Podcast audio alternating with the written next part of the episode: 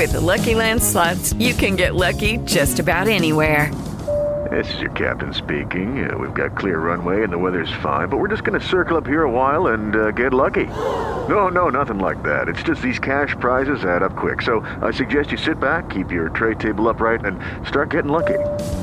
Play for free at LuckyLandSlots.com. Are you feeling lucky? No purchase necessary. Void where prohibited by law. 18 plus terms and conditions apply. See website for details. Preferisci assessore o assessora, no? Perché adesso va di moda, cioè, e quindi sminuendo anche un po' la, la questione.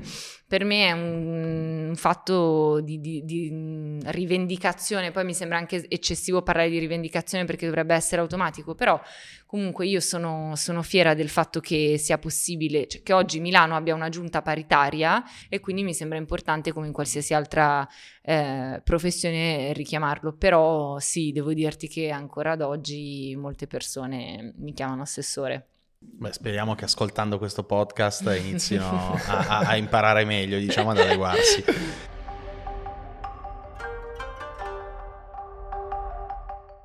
Questo è Genzi, un samurai col cappellino all'indietro che con le sue katane cerca di aprirsi strade nel futuro. Ma nel podcast ideato dai giovani di The European House Ambrosetti sarà armato solo di microfoni per parlare di e con le generazioni Y e Z, delle loro ambizioni, delle loro idee di futuro e di come ne hanno fatto o ne stanno facendo il proprio mestiere.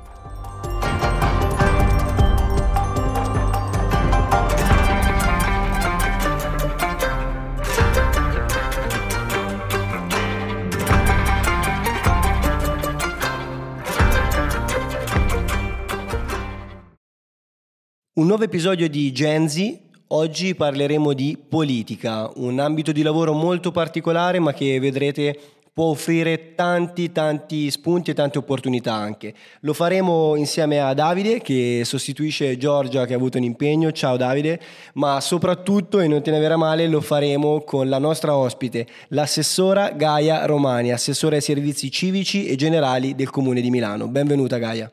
Ciao, buonasera e grazie mille per l'invito. Ciao Gaia. Ciao Davide. Innanzitutto come stai? Benissimo, voi? Ma bene, grazie e soprattutto tanto felici di averti qua con noi oggi e poter fare questa chiacchierata con te. Iniziamo subito a entrare nel vivo del tuo, del tuo mestiere, della tua professione. Sei entrata in politica all'età di 16 anni.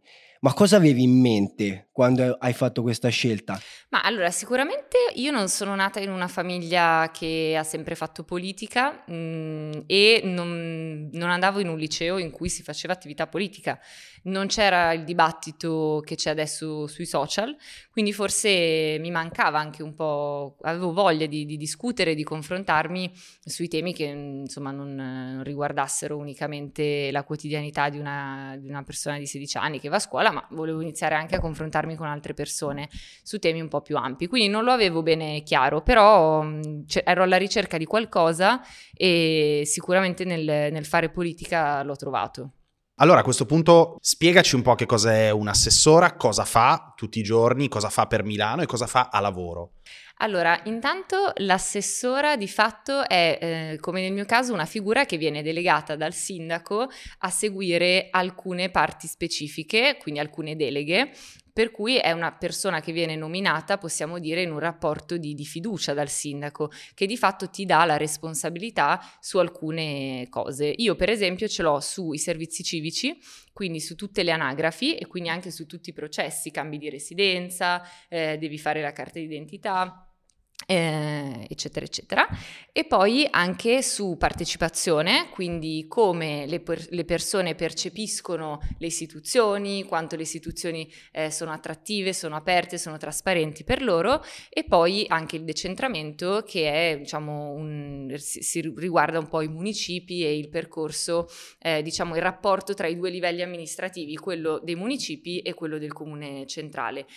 Allora, tutti i giorni eh, verifichi innanzitutto l'ordinaria amministrazione, quindi come in qualsiasi altra cosa verifichiamo che eh, i tempi di attesa non, non, siano troppo lunghi, cerchiamo di intervenire, di fare dei piani quando invece lo sono, cerchiamo di prioritizzare le esigenze delle persone, quindi vi faccio un esempio, se io devo decidere se investire delle risorse, ehm, cercherò di investirle sui servizi che noi diamo più frequentemente ai cittadini, quindi il nostro primo prodotto diritto, se così possiamo dire, è la carta d'identità e un altro servizio molto importante è il cambio di residenza perché permette alle persone di avere accesso a tanti altri servizi, quindi ehm, il pass per l'auto, l'iscrizione dei figli ai servizi educativi e quindi diciamo che il nostro compito è di vigilare sull'ordinario, ma anche quello di sviluppare delle vere e proprie politiche di miglioramento per i servizi eh, delle persone. Poi nel, nel, mio caso in particolare, per esempio la delega al decentramento, io mi occupo di curare i rapporti tra il sindaco e la giunta centrale e le giunte dei municipi e di fare in modo che i processi tra questi due livelli funzionino bene, siano effettivi, ci sia collaborazione, ci sia comunicazione eh, e quindi insomma tante cose. Tante, veramente tante cose. Per i nostri ascoltatori che non sono di Milano, ci spieghi proprio brevemente come funziona un po' a livello amministrativo la città, cioè tu hai parlato di comune e di municipi. Certo, allora Milano, come qualsiasi altra grande città, a un certo punto nel 2000 ehm, si è dotata, innanzitutto erano 20 zone, eh, adesso sono 9 municipi. Che cosa sono? Sono delle istituzioni più locali, quindi più, vicini, più vicine ai municipi, ai cittadini, e per spiegarla in parole semplici è come se fossero dei consigli comunali con un po' meno poteri, ma comunque molto importanti, che hanno una funzione di ascolto e di vicinanza ai cittadini e insieme a livello centrale cercano di portare avanti delle esigenze oppure di gestire in autonomia alcuni aspetti più relativi relativi ai quartieri. Ma scusami Gaia, nel, nel, tuo compito di relazionare, diciamo così, il sindaco e la giunta centrale con le giunte dei municipi, ti occupi esclusivamente dei servizi civici, generali, diciamo delle questioni amministrative, oppure ti tocca anche un po' qualche rottura di scatole dal punto di vista dei rapporti personali, politici e quant'altro? Tutti e due. Allora, sì, anche qui sia gestione dell'ordinario, quindi se un municipio ha un problema che riguarda eh, per esempio anche le tematiche di un altro assessorato, io cerco sicuramente di mediare tra le esigenze, tra le necessità dei due, perché questo può, può, capitare sempre, e poi soprattutto cerco di impostare anche un lavoro sul lungo periodo perché alcuni processi vanno migliorati. Vi faccio un esempio, io sto lavorando molto con la mia collega alla mobilità perché in questo momento se un assessore di municipio vuole ripristinare un attraversamento pedonale che si è scolorito, un palo divelto o una buca che si è creata deve passare dalla scrivania dell'assessore centrale. Allora questo ovviamente è inefficiente sia per l'assessore centrale che non ha interesse ad occuparsi eh, di questi aspetti piccoli e non diciamo di visione e sia è un male per il municipio perché invece vorrebbe potersene occupare ma non ha la libertà di farlo. Allora il mio compito è quello di disegnare il percorso per ridurre le quantità di lavoro reciproche e far sì che la soddisfazione di entrambi aumenti. E in questo lavoro eh, immagino che tu sia supportata da uno o più team. Sì, questa è la parte più bella. Allora, ehm, diciamo che gli amministratori, allora la parte politica lavora esattamente alla pari delle direzioni. Quindi il, co- il, Comune di Milano è la più grande azienda di Milano, ha 15.000 dipendenti ed è organizzata in direzioni. Come c'è l'assessorato ai servizi civici, c'è per esempio la direzione dei servizi civici. Io che sono l'assessora centrale lavoro in un rapporto di collaborazione paritaria con il direttore centrale dei servizi civici. Il suo compito è far funzionare da un punto di vista organizzativo le cose al meglio. Il mio compito è quello di dare a lui eh, l'indirizzo politico. Ed è un, un, un, rapporto bellissimo, quindi intanto noi siamo supportati da dei tecnici, ovviamente, anche perché noi non siamo indispensabili, pensiamo al periodo delle elezioni, in cui magari la parte politica è in campagna elettorale, ma ovviamente i comuni certo. e le certo. istituzioni continuano a funzionare. E poi inoltre abbiamo anche eh, persone che lavorano tutti i giorni per noi, che più che per noi a livello personale si intende ovviamente più per la figura istituzionale. Eh, in particolare ogni assessore ha intanto una persona che segue l'ufficio stampa, quindi ci aiuta a essere aggiornati sulle questioni che riguardano i nostri assessorati, ma non solo, eh, ci aiutano a comunicare al meglio eh, le notizie e le attività che facciamo e abbiamo poi anche i cosiddetti articoli 90 eh, articolo 90 perché è del TUEL, che disciplina il rapporto di fiducia tra noi e il nostro staff. Quindi in particolare io ho tre persone che lavorano nel mio, nel mio staff che mi aiutano eh, e che io ho suddiviso in base alle mie deleghe. Quindi io ho tre deleghe, ciascuna di queste persone ne segue una in particolare. Ma eh, vista questa descrizione immagino che per fare il lavoro che fai servano anche delle competenze che diciamo, un po' eh, si imparano, un po' eh, evidentemente anche il tuo lavoro di municipio in passato ha aiutato, immagino. Quindi eh, raccontaci a noi, agli ascoltatori, quali sono le competenze per fare un assessore di Milano e quali hai dovuto imparare anche ora che, che hai iniziato a farlo. Allora, gli assessori solitamente possono avere due profili.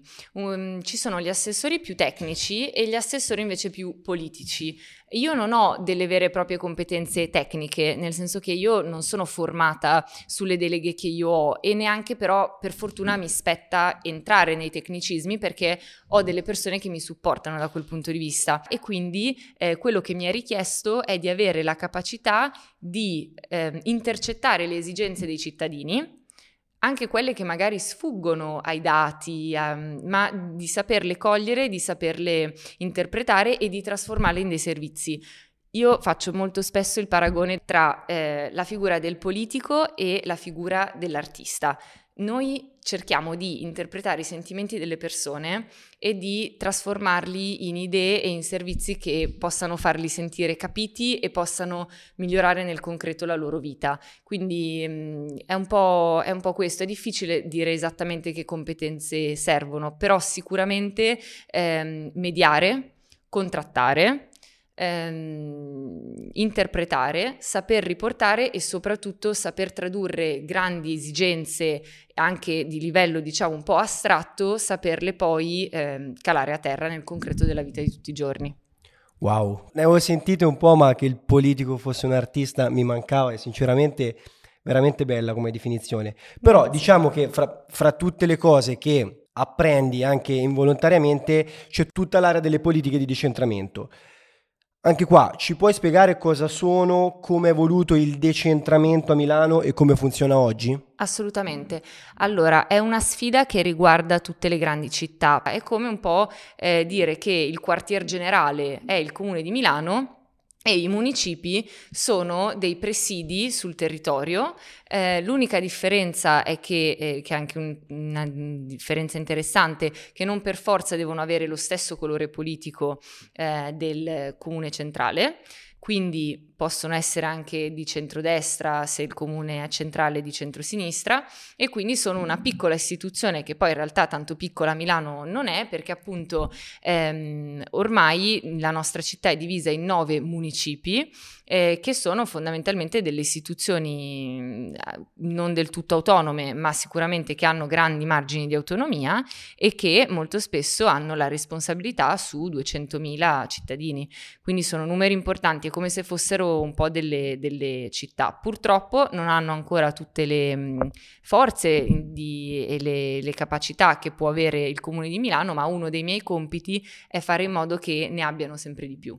Quindi decentramento, politiche di decentramento anche per favorire la partecipazione. Assolutamente. Ma c'è partecipazione politica a Milano? In che modo? Allora, mh, mhmm, c'è sicuramente più di quello che si può pensare se non si appartiene a questo mondo. E c'è anche tanto civismo. Eh, c'è un periodo che è stato coniato un termine a Milano che è il comitatismo, perché a un certo punto c'era un comitato per qualsiasi cosa e questo è molto positivo da un lato, dall'altro è anche indice del fatto che forse ehm, la politica non viene più vista come un qualcosa davvero in grado di cogliere i miei bisogni e quindi in mancanza di spazi i cittadini si sono molto spesso diciamo auto-organizzati. Eh, però a Milano c'è tanta voglia di sicuramente di attivismo come in tutte le città mh, c'è anche un po' di lontananza eh, dalla politica, forse dalla politica intesa più come i partiti, perché poi a Milano c'è un terzo settore fortissimo, abbiamo tantissime persone che fanno volontariato, eh, abbiamo tante associazioni studentesche, ehm, c'è tanto movimento artistico, culturale, anche quello in un certo senso può essere fare politica, sollevare dei temi, quindi Milano è sicuramente una città viva è una città in cui sicuramente, come ripeto, in tutto il resto del, del nostro paese, eh, la politica non viene forse associata immediatamente ai partiti, eh, che invece è stato il mio percorso, però diciamo che c'è molto fermento, ecco, sicuramente sì. Mi verrebbe da pensare um, c'è questa cosa no, dell'età uguale autorità. Secondo me la parola giusta è credibilità. Ehm, io non devo parlare delle cose che non so e devo ammettere quelle che non so. Quello che so è che io ho delle lenti diverse, perché sono donna, perché sono giovane, eh, perché ho provato a mettermi nei panni di tutti i ragazzi con cui ci siamo interfacciati e quindi io per forza di cose ho qualcosa in più da dare che nelle istituzioni non c'è mai stato perché non c'è mai stata la possibilità eh, a una giovane donna di 25 anni di essere in giunta di una città così importante. Questo, eh, io ci tengo a dirlo, è anche una, una, respo- dire, una, grande responsabilità che ha preso anche il sindaco perché comunque non è scontato eh, che poi, eh, diciamo, sì, noi abbiamo fatto un bel risultato elettorale complessivo, però comunque uno poteva anche dire a 25 anni io non me la sento e sarebbe stato anche legittimo. Ehm, poi devo dirti, è vero, ci ha dato tanta autorevolezza perché comunque non era soltanto il fatto che non fosse soltanto un risultato elettorale, ma il fatto che fosse diventato davvero un successo collettivo. Quindi le persone con cui io parlo eh, sanno che dietro di me ho delle persone che rappresentano a loro volta tante altre e, ehm, e quindi questo ti dà sicuramente forza. Poi ovviamente come in ogni ambito lavorativo, eh, se sei giovane c'è un po' il tema di ehm, se sei autorevole piacevole oppure no, però questo come ogni, ogni altra cosa sta anche alla, all'intelligenza delle persone. Un po' sulla linea di quello che ci siamo detti fino adesso, anche quest'ultima risposta in particolare. Tu quando sei entrata a Palazzo Marino hai fatto una cosa. Hai preso la tua targhetta e al posto della E di assessore ci hai messo la A. Ora, senza soffermarci troppo sulle prime pagine che hanno popolato i quotidiani nazionali. Per te cosa ha significato quel gesto? Allora, innanzitutto per me è stato un gesto veramente spontaneo e automatico. With lucky landslots, you can get lucky just about anywhere. Dearly beloved, we are gathered here today to. Has anyone seen the bride and groom? Sorry, sorry, we're here. We were getting lucky in the limo and we lost track of time. No, Lucky Land Casino, with cash prizes that add up quicker than a guest registry in that case, I pronounce you lucky. Play for free at LuckyLandSlots.com. Daily bonuses are waiting. No purchase necessary. Void were prohibited by law. 18 plus. Terms and conditions apply. See website for details. Di coerenza. Io porto avanti, cerco nel mio piccolo di portare avanti tante battaglie mh, per aiutare le altre donne nel loro percorso di decostruzione, emancipazione. Un, sono temi che mi sono sempre stati a cuore.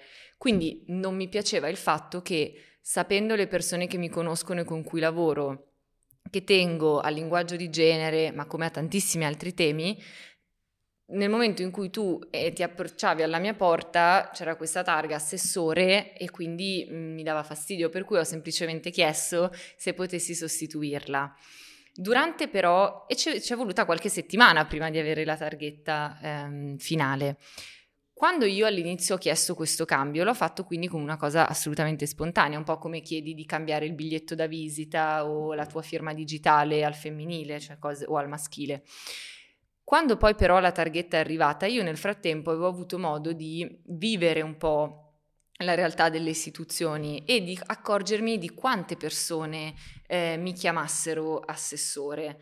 Ehm, e si riferissero a me sempre con ehm, il linguaggio maschile. Per cui quando la foto è arrivata è stata un po', c'era tutto il mio staff, è stato un momento in cui abbiamo detto, oh, adesso cambiamo la targa, quasi divertente, intimo mi verrebbe da dire, mai avremmo immaginato quello che poi, che poi ne è seguito. Però la cosa bella del fatto che si sia creato tanto scalpore, diciamo, è stato il fatto che quelle persone che poi lavoravano con noi e che non avevano eh, il linguaggio di genere ancora interiorizzato, oggi mi chiamano assessora, perché eh, ovviamente avendo assistito sanno che ci tengo. Ecco, e quindi è stato bello per me perché poi mi ha anche facilitato nel non dover riprendere le persone, che è una cosa sempre molto spiacevole perché vedendo quella, quell'attenzione è, da, è venuto da loro poi chiamarmi al femminile. Perché prima comunque era una cosa a cui facevi caso e per la quale riprendevi magari le persone che ti chiamavano assessore? Allora, cercavo di, quando me lo chiedevano, sì, Ehm, me lo hanno chiesto più volte anche in maniera un po', diciamo, non proprio... Superficiale. Sì, oppure dicendo ma preferisci assessore o assessora? No, perché adesso va di moda, cioè, e quindi sminuendo anche un po' la, la questione per me è un, fatto di, di, di, rivendicazione, poi mi sembra anche eccessivo parlare di rivendicazione perché dovrebbe essere automatico, però comunque io sono, sono fiera del fatto che sia possibile, cioè che oggi Milano abbia una giunta paritaria, non è una cosa scontata e non è una cosa scontata in tantissimi comuni, in tantissimi comuni magari c'è una, una sola donna e quindi mi sembra importante come in qualsiasi altra eh, professione richiamarlo, però sì, devo dirti che ancora ad oggi molte persone mi chiamano assessore. Beh, speriamo che ascoltando questo podcast inizino a, a, imparare meglio, diciamo, ad adeguarsi. Um, Gai, abbiamo parlato uh, di Milano come una città aperta, come una città in cui le persone partecipano alla politica. Uh, la tua avventura in campagna elettorale e la tua elezione sono stati esempi di partecipazione, soprattutto di partecipazione dei giovani. Milano è oggettivamente una città per giovani. La domanda però che ti faccio è se è una città per tutti i giovani, se è in grado eh, di accogliere giovani che eh, magari hanno delle difficoltà economiche, giovani che non guadagnano abbastanza per permettersi un affitto caro. A Milano sappiamo che gli affitti sono cari, eh, il costo dei trasporti, il costo della vita, eh, senza metterti in eccessiva difficoltà perché mi rendo conto che sia un argomento molto molto ampio. Però eh, come eh, vedi il futuro di Milano e come ti impegnerai per renderla renderla una città più accogliente per tutti. Poi un pochino in difficoltà ce la possiamo mettere, dai. Assolutamente sì, sì, sì. però io, io, lascio sempre che lo dica tu. e allora, questo diciamo che è un argomento in cui già adesso è più difficile, eh, già adesso mi riferisco alla chiusura della, del periodo pandemico, ehm, dare una risposta e fare un'analisi di senso. Partiamo col dire che sappiamo tutti che l'Italia non è un paese per giovani, no? Quindi partiamo dal presupposto in cui in un paese eh, con delle sproporzioni veramente importanti, penso alla spropor- sproporzione tra il, il, numero di prestazioni pensionistiche e i contratti di lavoro degli under 35, eh, ovviamente sono, siamo su divari veramente molto importanti e quindi in tutto questo Milano sicuramente eh, ha rappresentato per tantissimi anni eh, un faro, no? un punto di riferimento per rimanere in Italia ma comunque in una prospettiva internazionale, europea, in una città che cresce, in una città che può farti crescere. Penso per esempio all'ambito del digitale. Ci sono delle parti del nostro paese in cui tu se vuoi crescere professionalmente nel campo del digitale devi tra virgolette, purtroppo per forza andartene. Eh, o penso per esempio al mondo della cultura, dell'arte, del cinema, cioè Cinecittà come c'è solo, eh, c'è solo a Roma come realtà. Quindi ci sono delle città che per forza di cose sono più attrattive di altre. Ovviamente questa grande attrattività ha anche eh, comportato un aumento dei eh, prezzi della vita grandissimi e Devo dire che noi come amministrazione eh, siamo molto consapevoli del fatto che questo sia un tema e ciascuno di noi nelle proprie competenze sta provando ad affrontarlo. Penso per esempio a la mia collega alle politiche per il lavoro che sta cercando di capire come rafforzare l'orientamento lavorativo, come combattere, eh, penso invece alla, a Scavuzzo, come lei sta cercando di combattere eh, l'abbandono scolastico, piuttosto che eh, come eh, Conte sta affrontando il tema eh, di come far quadrare i conti del bilancio, ma allo stesso tempo lasciare degli spazi liberi per l'aggregazione giovanile. Eh, penso a Maran che sta lavorando come assessore alla casa per cercare di portare portare nuove esperienze di housing sociale, quindi è un tema che noi abbiamo a cuore tutti i giorni, sapendo che quando entri nelle dinamiche del libero mercato, eh, anche se sei istituzione, il tuo campo di manovra non è infinito, ma allo stesso tempo che è una responsabilità della politica porsi questo, questo tema e quindi noi sicuramente non, non, ci sottraiamo. Ma allora Gaia, non posso non farti questa domanda visto che lavoro nell'Innotech Hub, altrimenti il mio capo mi farebbe una bella ramanzina. Eh, il tuo assessorato è anche il luogo della data science nel comune. Milano sappiamo che ha già fatto un lavoro molto importante negli ultimi anni ed è una delle città più avanzate da questo punto di vista in Italia a livello di digitale. Eh, come sta evolvendo? Quali sono le sfide che eh, hai dovuto affrontare in questi primi mesi e quali sono le prospettive future? Allora, innanzitutto mh, mm, io noi colleghiamo molto il tema del data science, open data al tema della trasparenza.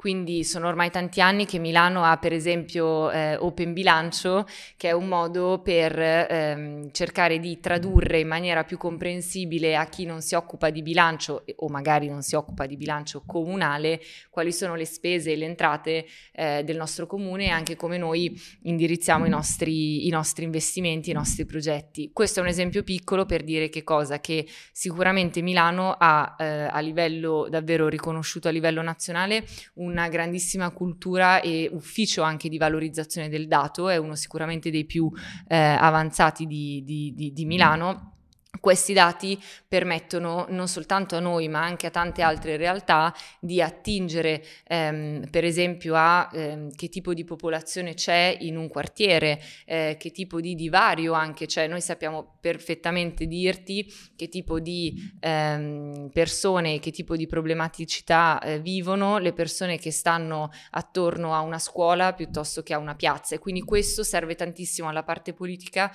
per sviluppare le nostre politiche. Non lo abbiamo ancora su tutto, quindi sicuramente ogni città, anche noi dal punto di vista del cosiddetto metodo scientifico, possiamo e dobbiamo migliorare. Eh, lo sviluppo futuro, un tema diciamo interessante che stiamo cercando di ehm, affrontare, analizzare, anche se per una pubblica amministrazione è molto complesso, è se ehm, e come riuscire a intercettare le realtà che tutti i giorni, più volte al giorno, accedono ai nostri dati e capire se in un qualche modo vogliono restituire il servizio che noi offriamo loro, dandogli la, la possibilità di accedere a quantitativi di dati enormi su cui alcune di queste realtà fanno giustamente profitto e capire se ehm, c'è la possibilità di far reinvestire eh, per esempio in servizi o in risorse eh, per i cittadini o anche soltanto risorse da reindirizzare eh, per sviluppare altre ricerche e altre analisi eh, gli uffici che si occupano di, di open data e di, e di, ricerche. Quindi Gaia mi stai dicendo che se la prossima volta che scarico un database dal comune di Milano mi arriverà una chiamata che mi chiederà di contribuire no, tu no, ma ci sono realtà che magari scaricano quantitativi di dati molto importanti 40 volte al giorno per fare del profitto. Allora noi a quel punto l'idea sarebbe quella di contattarti e dirti guarda non devi perché ovviamente il principio della trasparenza è il principio eh, cardine del nostro lavoro su questo. Però non devi ma se vuoi eh, se puoi, vuoi provare a parlare con noi della possibilità di restituire ai cittadini un po' di quella parte di profitto che tu con i loro dati generi, credo che molte realtà sarebbero anche felici di farlo e, e, quindi stiamo cercando di esplorarlo. È un campo completamente nuovo, però credo che anche le istituzioni debbano iniziare a cercare dei nuovi modi per stare al passo, ecco. Quindi Gaia, abbiamo parlato oggi di un mestiere particolare, il mestiere dell'assessora o dell'assessore per, per i nostri ascoltatori e um, può sembrare un po' lontano no? come professione. In realtà se uno è mosso da passione politica, con eh, il giusto impegno, la, la giusta voglia anche di, di, superare alcune timidezze magari iniziali che, che impediscono di, di, entrare a far parte del, del mondo politico anche, si può lavorare nella politica con la politica e per la politica che poi vuol dire tante cose. Quindi un giovane che vuole approcciarsi al mondo della politica e che vuole lavorare con la politica e nella politica lo può fare, ci sono degli sbocchi professionali che necessariamente non possono essere solo l'assessora o l'assessore? Assolutamente sì, eh, ci sono infiniti sbocchi professionali se eh, vi interessa il mondo della politica come sempre fare politica è una definizione molto ampia, pensiamo anche a chi fa giornalismo, chi fa informazione fa politica in un certo senso, però se parliamo di fare politica nel senso più stretto, ehm, sicuramente ci sono tante opportunità. Innanzitutto uno può fare consulenza, io non sarei mai in grado di fare consulenza politica e ci sono delle persone che eh, fanno consulenza politica che non potrebbero mai mettersi dall'altra parte loro inter- essere loro gli interlocutori principali.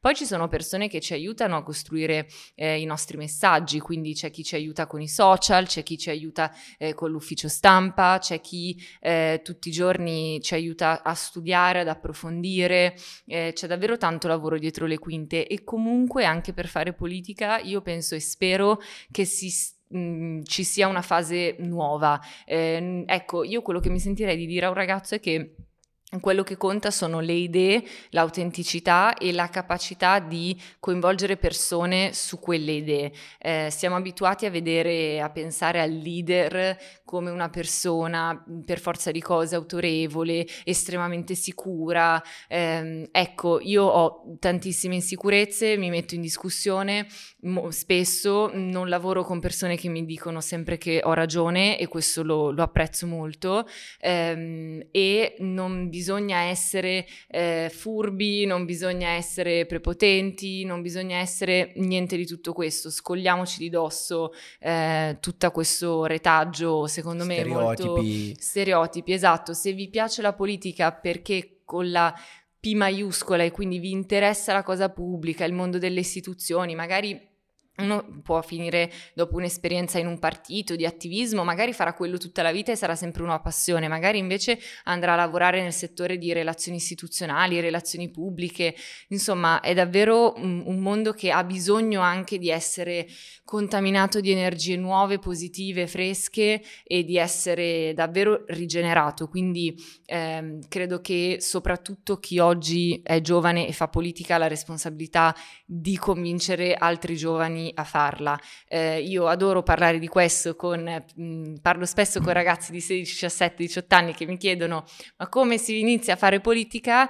Io dico mh, mm, cercate su internet lo statuto eh, di un partito che vi, che vi, piace, in cui voi vi, ri, vi, ritrovate, contattate qualcuno che ne fa parte, iniziate a frequentare quel mondo, come è importante frequentare qualsiasi altro mondo in cui qualcuno vuole iniziare a fare eh, una carriera, capite se vi piace, se non vi piace, poi ripeto, per alcuni rimane ed è giusto che sia così ed è fondamentale che ci siano persone per cui rimane sempre eh, una militanza e quindi una, un'attività da fare nel tempo libero, ma ci sono anche tante possibilità. E poi io dico anche come stanno cambiando tantissime professioni e come se ne stanno creando di nuove, il mondo della politica cambierà e quindi per forza ci saranno spazi nuovi e occupazioni nuove. La cosa importante per fare questo lavoro, che è un lavoro mh, duro, difficile perché la democrazia è una cosa bella, ma è anche una cosa molto faticosa, devi avere passione. Questa è l'unica, ehm, come in qualsiasi altro, in realtà l'unica prerogativa. Grazie Gaia, grazie davvero, ci hai raccontato tantissime cose che sono sicuro torneranno utili non solo per chi vuole approcciarsi al mondo della politica. Io però personalmente, grazie a te, sono tornato quello studente di liceo che dopo gli esami ha deciso di iscriversi a scienze politiche, mosso da passione e anche proprio da quel fervore quasi verso la cosa pubblica, la politica con la P maiuscola, quella che tu rappresenti in tutto e per tutto. È necessario oggi più che mai tornare ad avere fiducia nella politica e nelle persone che a tutti gli effetti fanno e sono la politica, ma credo che tu oggi abbia dato un bel slancio verso questa direzione. Grazie ancora. Grazie a voi di questa bella opportunità e davvero è stato un piacere e speriamo sarebbe un onore averlo fatto. Grazie mille Gaia e io ovviamente mando un abbraccio a Giorgia e spero di averla sostituita degnamente questa volta, ma dalla prossima tornerà. Ciao Giorgia, ci conosceremo la prossima volta e grazie Davide anche a te per avermi accompagnata oggi. Alla prossima, ciao. Ciao. ciao.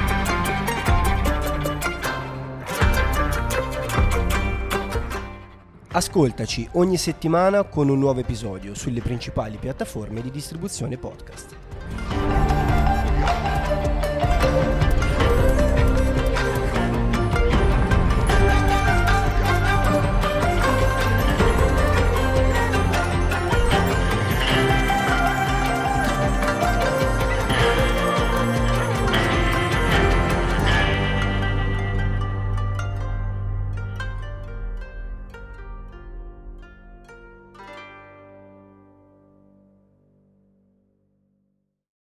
Lucky Land slots, you can get lucky just about anywhere. Dearly beloved, we are gathered here today to. Has anyone seen the bride and groom?